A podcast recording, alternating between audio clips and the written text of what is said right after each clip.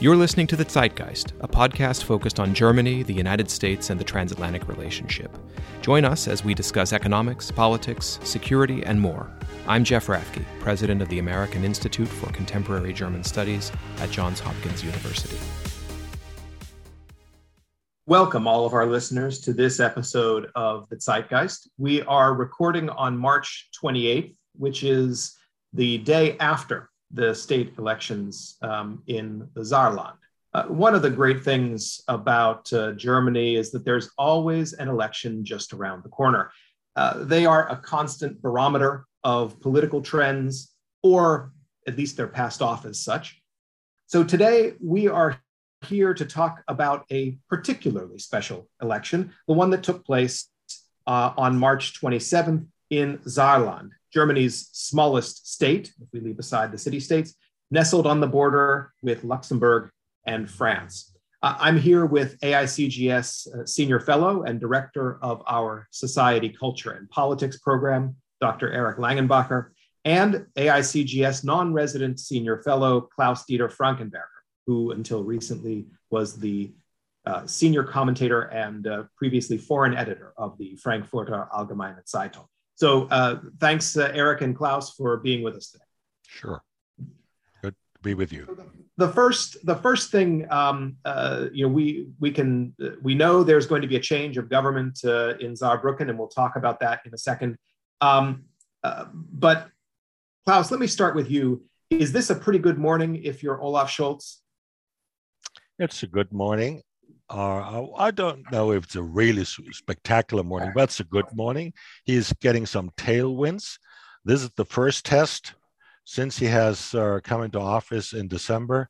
Uh, his party, the SPD, which a lot of commentators had already are seen um, take to the woodshed uh, last year, recover again strongly. Also in the Saarland, the party is up some uh, 14 percentage points. This is for German circumstances, uh, an earthquake result. Uh, so it's good for him. Uh, it's the first test uh, since February 27th. We remember the big Zeitenwende speech he gave in the Bundestag, first test in uh, of his leadership in the Russian-Ukraine war, and so to to recover strongly uh, regain the, the premiership of even if it's a small state. That is good news for a party that has not seen too many uh, uh, electoral victories in recent years. Well, they have re- uh, recovered, they've regained the chancellorship in Berlin, and now the first election after roughly three and a half months is a good thing for him. Okay. So I think we'll we'll get we'll come back to these uh, some of these national uh, trends. But Eric, let's uh, turn and let's talk about what what exactly happened um, yesterday. What what kind of a result um, uh, did did uh, did we see from your point of view? Well, I mean, we saw an absolute triumph of the Social Democrats. I mean, to reiterate what Klaus Dieter said, uh, an absolute majority in any German election is almost unprecedented in this day and age. Uh, there hasn't been that kind of result for quite some time. I think that speaks to the quality of the candidate in uh, Saarland. I think it also speaks to the, the problems that the CDU incumbent minister president had to get kind of to um, paper over some of the fissures within the party. I mean, let's not forget that, that the CDU has gone through how many leaders in the last couple of years. Uh, there's a massive split between those that want a more conservative direction and those that want, I guess, a more centrist direction. And I think that came back to kind of haunt the CDU there. But let's also not forget the other parties, right? The the the left. Let, me interrupt you there for just a second, Eric, just to throw out the the numbers uh, on the, the table. So the Social Democrats won 43.5% of the vote, which when you add everything up, uh, because some parties don't make it into the parliament, that actually translates to a, an absolute majority under the current um, projections or the current tabulations. So um, again, as Klaus said, of 14 percentage points. So uh, so that just puts a few numbers on this, you know, real real massive shift that you were you were talking about. Um, uh, go on. Right, and the CDU lost 12% of the vote, which is just uh, absolutely stunning. Uh, but what I wanted to, to uh, really emphasize is the collapse of the left party. Uh, the left party had a really bad Bundestag election back in September and barely scraped their way into the Bundestag. But now in the Saarland, which was one of their only bastions in the West, you know, they didn't even make it into the um, the uh, uh, state parliament this time. Um, again, the left party has been struggling for a long time to kind of redefine itself. Uh, the fact that the SPD is perhaps going a little closer back to its roots means that they're kind of taking the wind out of the left party sails. But I thought that was really uh, quite interesting. It's also uh, fascinating, you know, that 5% threshold is really still quite the thing in German politics. So the FDP didn't make it in, and it looks like the Greens didn't make it in. Although that's one of the closest results I've ever seen. It's like 4.9532. And there's something like 23 votes that they need to actually make it over that 5% threshold. Yeah. I mean, and, and just, just to, to jump in there um, for, for the detail oriented listeners, um, there is a process of verifying and certifying the final result. That is probably not going to be done until the middle of next week. That is, uh, you know, the early days of April. So, um, so it's possible that upon the, the verification of all the votes, that maybe an additional 23 votes for the Greens will pop up, in which case they would enter. But right now, we're looking at a state parliament with only three parties in it. Um, uh, that's the SPD, the CDU, and the AFD, which squeaked in. Yeah. yeah, just on the on the AFD note for a second, they actually lost half a percentage point compared to the last election but they still made it over the 5% threshold and 5.7% of the vote with uh, three seats in the 51 member state legislature, which by the way is also the smallest uh, uh, in Germany. So yeah, it's a, it's, I think quite a, a surprising outcome to be completely honest. Um, and we'll, I guess we'll talk about the national implications later on, but um, yeah, I mean, good for uh, the SPD. Yeah, Jeff. And so me just add one point, if I may. The the emphasis um, Eric put on the collapse of the of, of the radical left. That's absolutely correct. Are it's intra-party, intra, uh, the disputes within the party. Uh, there is a lot of infighting going on, bad blood all over the place. But the more fundamental thing, it's more than that. A lot of their voters have moved over to the hard right. Yes, from the hard left to the hard right the party seems to lose everywhere, east and west, and even where for the three mandates the Linke had gained in the Bundestag election directly by the first vote, it wouldn't be in the Bundestag by yeah. now. I, I want to come back to Die Linke because I think it is it is an interesting um, uh, case in this uh, in this particular election. But let, us switch gears for a second, and that is uh, uh Klaus.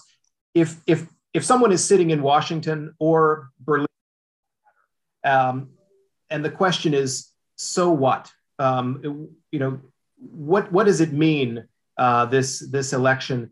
And is this in any way really a referendum on the Scholz government? Of course, the SPD is happy um, uh, across Germany today, but um, is there any reason to believe that Scholz's handling of the Russia crisis or of the COVID um, emergency or economic factors, uh, that, that they played a serious role in this outcome? Is this a proxy for something bigger?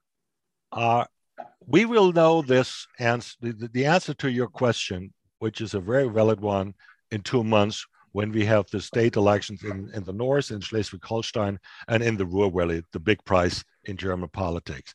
But I would say yes, to some extent, the Saarland has become a little of the, a bellwether state in German politics. Remember five years ago when the Martin Schulz train was in leaving or triumphantly the station, then it entered Saarbrücken main station and it collapsed, and he was over within two months.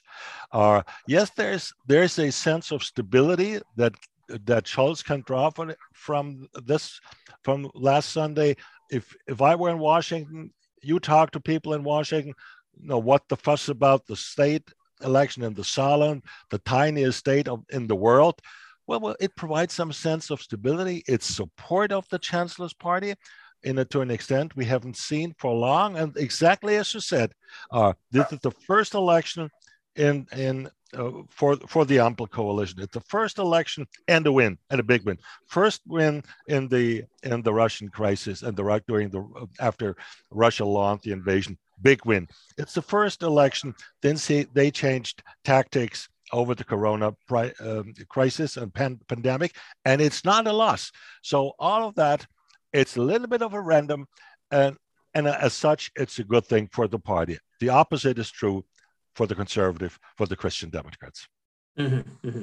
Um, and uh, you know, th- there's been some uh, some quite good public opinion uh, uh polling uh, around this election, and and one thing that really stuck out uh, for me um, when voters in in Saarland were asked what their top concerns were, what the main issues were um, in this election, number one was jobs.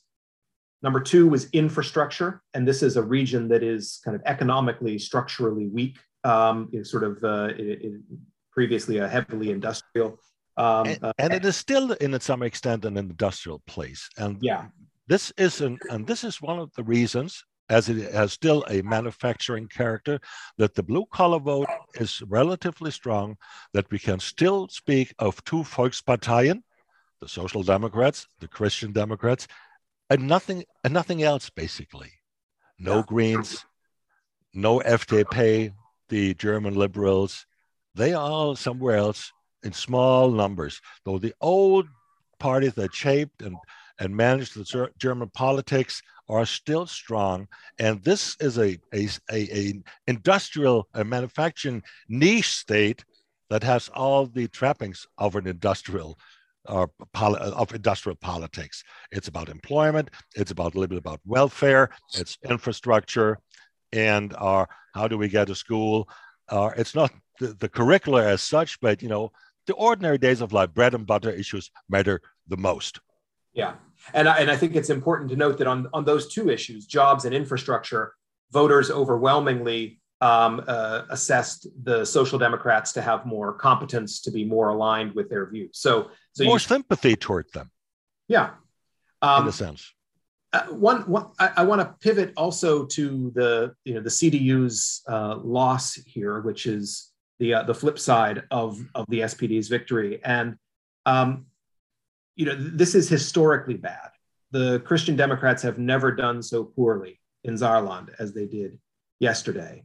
Um, uh, the minister president, the incumbent minister president, Tobias Hans, actually, you know, was uh, had had decent approval ratings uh, in in his own state.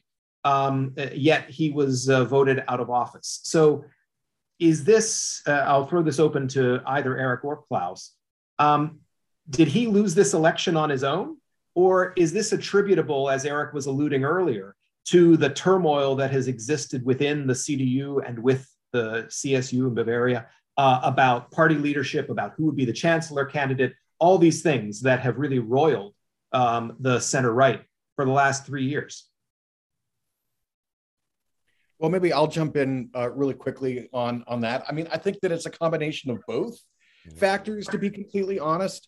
Uh, it, let's also not forget that the CDU has run the Saarland for I think 20 years at this point, and so maybe there was this sense amongst the electorate that it, you know it's also time for a change. It's time to you know throw the rascals out, uh, as the Brits like to say for for a while at least. Uh, there were a couple of missteps that Hans made here and there along uh, in the campaign. Um, so there's that consideration. But I think this also speaks to, I really like the point that uh, uh, Klaus and, and you, Jeff, were, were kind of making about bread and butter issues and things like that. And it makes me think that uh, the CDU is going to have a, a, bigger challenge on their hands than maybe they suspect about how they're going to be able to recalibrate their economic message going forward. That the old kind of like neoliberal platitudes that especially people like Friedrich Merz have seemed to like, maybe that's just not going to resonate that much more with uh, the German electorate. So that's I'd, absolutely very, true. I'd, I'd, be very interested to see how they're going to um, make their profile sharper um, and more resonant with voters going forward. Klaus, can you expand on that a little bit? How much of a warning signal is this to Friedrich Merz, even if it wasn't a rebuke to his chairmanship? I would say, I would say, our uh, Eric hit the nail right on its head. Um, this is uh, our a manufacturing uh, a manufacturing state. Still, it is, uh, even though in constant change and and work over and turnover and stuff, almost like a midwestern state in the U.S., uh, but on a much more tiny scale. are the personality of the incumbent didn't fare too well with the people. He was not elected in 27. He just took over from the retiring uh, state prime minister, uh, Kramp-Karrenbauer, who moved on over to Berlin. Uh, and he, he is, let me be very cynical and blunt, he was a weakling. Or unsteady in his, pol- his policy attitudes when it came to Corona. Uh, he is not an impressive person. He has now the decency, probably, to, to resign from office. Um, and in a time when people look for stability and, and continuity, they looked more to the SPD. There was no incumbency bonus whatsoever. The contrary was an onus. It was bad for for uh, for the for the CDU, and and the the the Saarland is a kind of social political or organism that does not favor the politics of a Friedrich Merz, who is aspiring, uh, appealing more to an electorate in neighboring Baden-Württemberg, maybe in the state of Hesse, maybe in the state of Lower Saxony, but not in the Saarland, you know, blue collar types of voters, uh, social conservative, but welfare oriented are that's not the kind of uh, voter that's not the kind of milieus that really would root for for Friedrich Merz. And it's exactly as Eric has said, are he must recalibrate probably more his messages, his core, his core principles in terms of how to put it put them in practice than he may have believed it is. It's certainly mm-hmm. not a good be- beginning. Is it a big set uh, uh, setback? I don't know, but it's not a good beginning either. Let me put it this way: it's somewhere something of the middle. Yeah, um, and and you you mentioned already, Klaus, that uh, in May, um, so in six weeks or so, um, we have two uh, more significant state elections uh, on the slate. These are in Schleswig-Holstein um, uh, in, the, in the north uh, and uh, North Rhine-Westphalia uh, in uh, Germany's largest and most prosperous state. Both of these states are governed right now by uh, CDU minister presidents. Um, and, and so the, the fate in those two states will, will be more significant, perhaps, not only in assessing the direction German politics is taking um, uh, at, uh, nationally, uh, but also in it may have for the CDU's uh, policies and especially for Friedrich Merz uh, and how he approaches his leadership of the CDU. How, how much, how transferable do you think the, the, the experience of the Saarland election will be for North Rhine-Westphalia or for Schleswig-Holstein? I would think that the uh, are the consensus would be that the CDU candidate in the north in Schleswig-Holstein will come through. He will win. That's Daniel Günther, by the way. Yes, yeah, Daniel Günther. Uh, he is our, uh, more centrist than most other CDU politicians. Are he's leading a, a stable government, which is highly appreciated by the voters. But of course, the big prize is not on with with failure. And here we will see uh, and the SPD thinks they have a good chance of regaining their and and regaining their old stronghold. This is the, as they say, the the heart chamber of the Social Democrat. The at the heart chamber.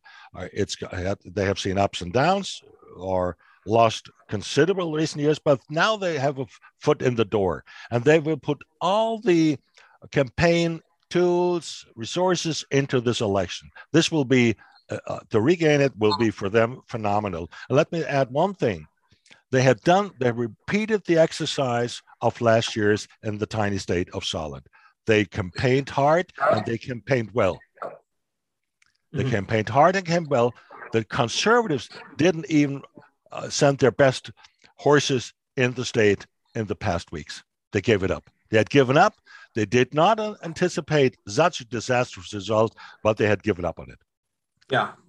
Um, so looking at the national balance, Eric, um, you know, until yesterday, you had this sort of parity uh, at the national level with seven minister presidents from the SPD, seven from the CDU or CSU, um, and um, and now this is shifting, and it could shift even further, especially if the if the SPD wins in North Rhine-Westphalia.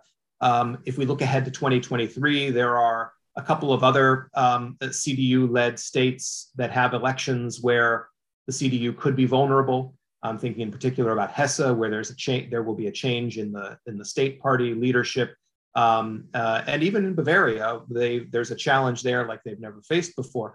Um, so, what's the significance of this kind of stacked deck that uh, that the center right is up against, and the what could be seen like a um, uh, an open road for the Social Democrats? I don't know. I mean, uh, uh, next year is a, a, a, a, millennium in political time. I mean, who knows what's going to happen with uh, Russia's invasion of Ukraine and and uh, the corresponding changes to uh, German policy. That could have a big effect on the relative uh, popularity of the various parties. So I'd, I'd, be very skeptical to think too far in the future. But um, I had a couple thoughts on um, North Rhine-Westphalia as well um, as well as uh, Schleswig-Holstein.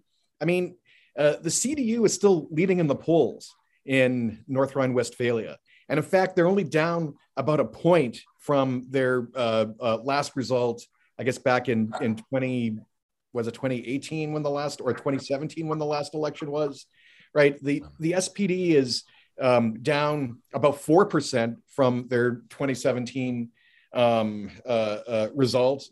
So um, I don't know. I mean, uh, I think that there will be a change in government, right? Because uh, right now they have a, a bourgeois government in um, North Rhine-Westphalia with the CDU and the FDP. The FDP is actually not doing very well at all in that state, as well as in Schleswig-Holstein, I might add as well. So uh, maybe that's something else to take into consideration how the smaller parties are doing. I had one other thought that I wanted to bring up, getting back to Saarland for a second which was also kind of a thought out of the Bundestag election last year as well. And that is the surprising number of uh, voters, especially younger voters, that are opting for none of the above, right? When, when we're dealing with, you know, eight, nine, 10% of the electorate choosing other parties, whether it's the free voters, whether it's, you know, a, a satirical party or whatever, I find that to be very um, unsettling, uh, especially given that, uh, you know, Germans at the state level and at the national level have five, six parties that they can choose from now.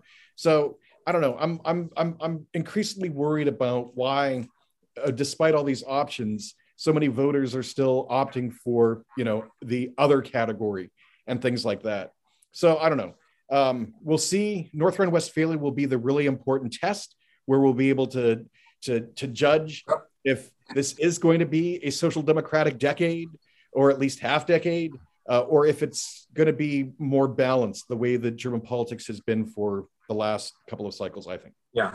So so let's uh, let's let's dive back into the Saarland for a second because it's a it's a fascinating little place in population of about what around a, I think less, less, than a million. It's less, less than, than, a million. million voters. That's for sure. Um, less than a million inhabitants. Oh, okay. So tiny um, in a country of 82 million or so inhabitants. Um, but nevertheless, you know, a lot of people from Saarland play a pretty significant role nationally. It's already been mentioned that the previous minister president, uh, Annegret Kramp-Karrenbauer, uh, she left Saarland to become the CDU, uh, uh, well, secretary general. Then she was the chair of the party. She was defense minister um, and uh, has now stepped back from politics. Also, the former economics minister, Peter Altmaier, um, uh, and uh, of course, we talked about uh, Die Linke, the left party, and Oskar Lafontaine is, is, is some, something to talk about there as well. He had been the chairman of the SPD and, and finance minister before he defected and, and helped form the left party. So, in a way, the, the Saarlanders are sort of like the Scots of uh, of German politics. You know, they play this outsized role uh, relative to to their size. Um, Heiko Maas, the foreign minister, and the previous Heiko Maas, the foreign minister, exactly. Not to speak of Erich Honecker, the leader of the of the DDR of East Germany. now that's one I did not I did not remember. Uh, now that, I'm, I'm glad we've got you here, Klaus. Um, so so if we look at, uh, for example, the the collapse of the left party. Um, you know, they they lost 10 points. Uh, they went from 13% to two and a half percent.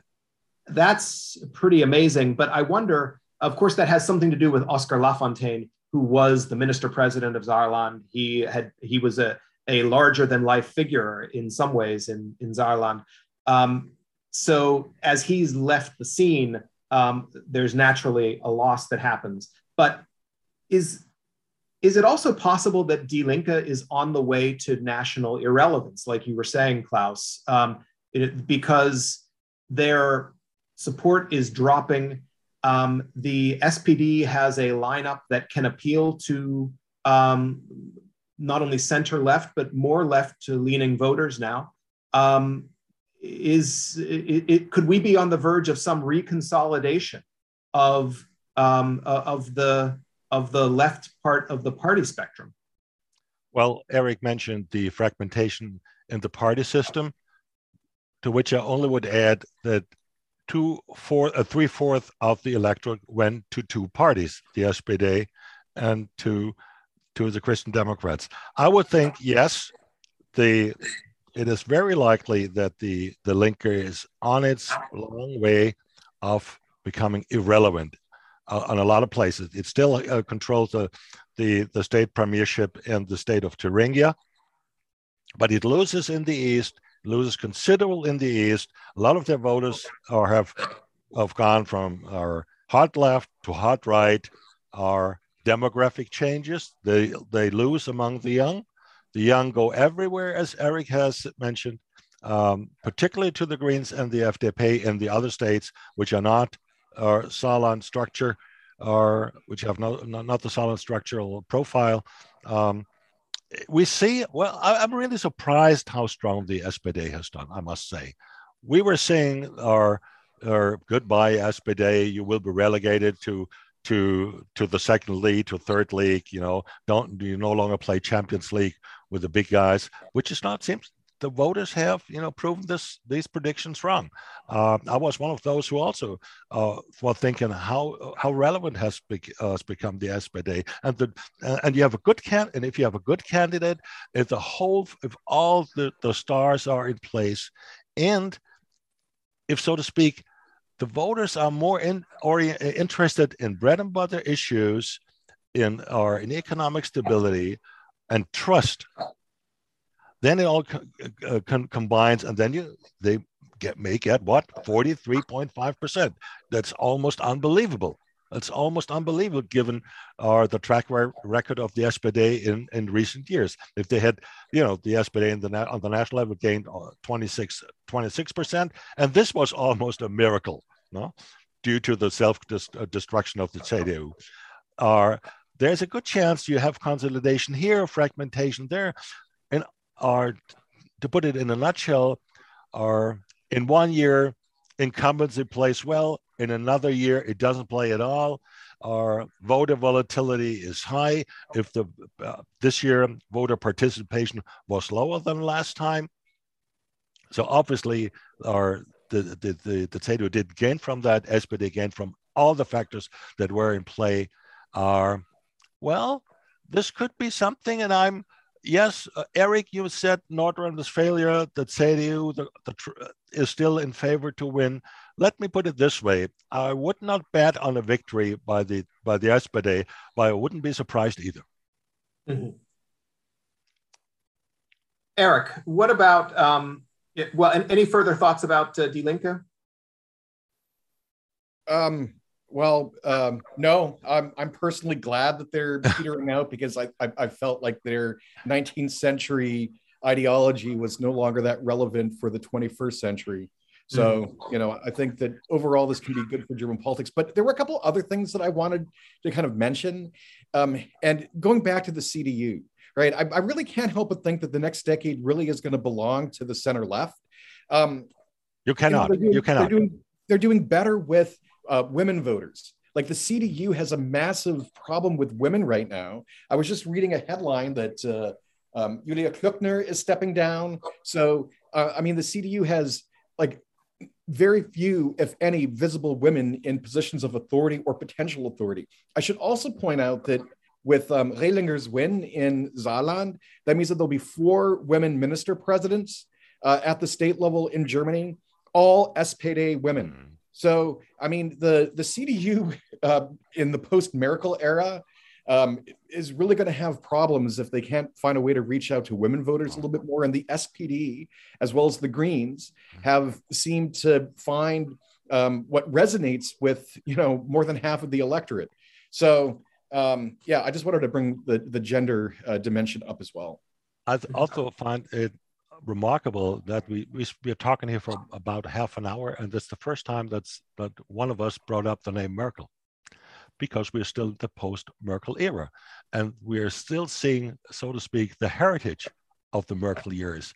Our debris here, for others, you know, a lot of voters, a lot of, Mo, of Merkel voters are still looking for new places to to to to, to go to. SPD for SPD for most, for and for most, the the preferred preferred destination, and the same within the Saarland. most voters that had abandoned their old party affiliation at the polls went to the SPD. Same thing. Yeah. Well, um, I think we, we have set a few uh, a, a, few mileposts uh, here. Um, we've got um, crucial uh, further uh, barometric readings to be taken in in May uh, after the elections. I think it's uh, May 8th in Schleswig-Holstein and uh, May 15th in North Rhine-Westphalia. Um, uh, so we will we will be able to track um, whether this trend of of SPD gains continues and what that might what that might mean. And then of course the um, the big the big thing to watch is the the degree to which Olaf Scholz's chancellorship um, is able to propel um, the SPD to further gains, perhaps, um, uh, or um, whether uh, whether there are uh, messages uh, that are sent by uh, by voters in these states that lead to course correctives. One of the things that stood out to me was, um, you know, among the top five issues in Saarland, uh, one of those was prices, essentially inflation. Um, I think we're a little further ahead, um, and we've got a higher inflation rate here in the United States uh, than than exists in Germany. But um, you know, it's uh, there's a similar phenomenon. Uh, you know, inflation has now become this um, you know, uh, gripping issue um, in the United in U.S. politics. Uh, of course, uh, there is a historical sensitivity to this in Germany, and as the as the economy is influenced by the Russian war in Ukraine and Germany's and the European and transatlantic response to it, um, it will be another issue to watch um, how, how these concerns about economic day to day stability um, uh, uh, influence and then feed back into the political um, feedback loop. Well, um, on that note, um, I would Can love... I say one thing? Yes, can I say, please. Jeff, can I say one thing? Our, yeah. We forgot, all of us, to mention so far the state election in Lower Saxony in October. Why do I mention this? Because it's the third uh, state election in this year, and, and then we are over with this little cycle. But North, um, Lower Saxony is important uh, next to other things it is important for, because Lower Saxony is the home of home of Gerhard Schröder, and a lot of other leading social democrats who had a history and still have a history of being very close to Russia, of being for political reasons, economic reasons, including the state prime minister. Our, our Klingbeil, the SPD chairman, uh, was, you had heard in the past, not now, but in the past, very sympathetic our words vis-a-vis Russia and the importance of the dialogue and how important the trade is and how important Nord Stream 2 is.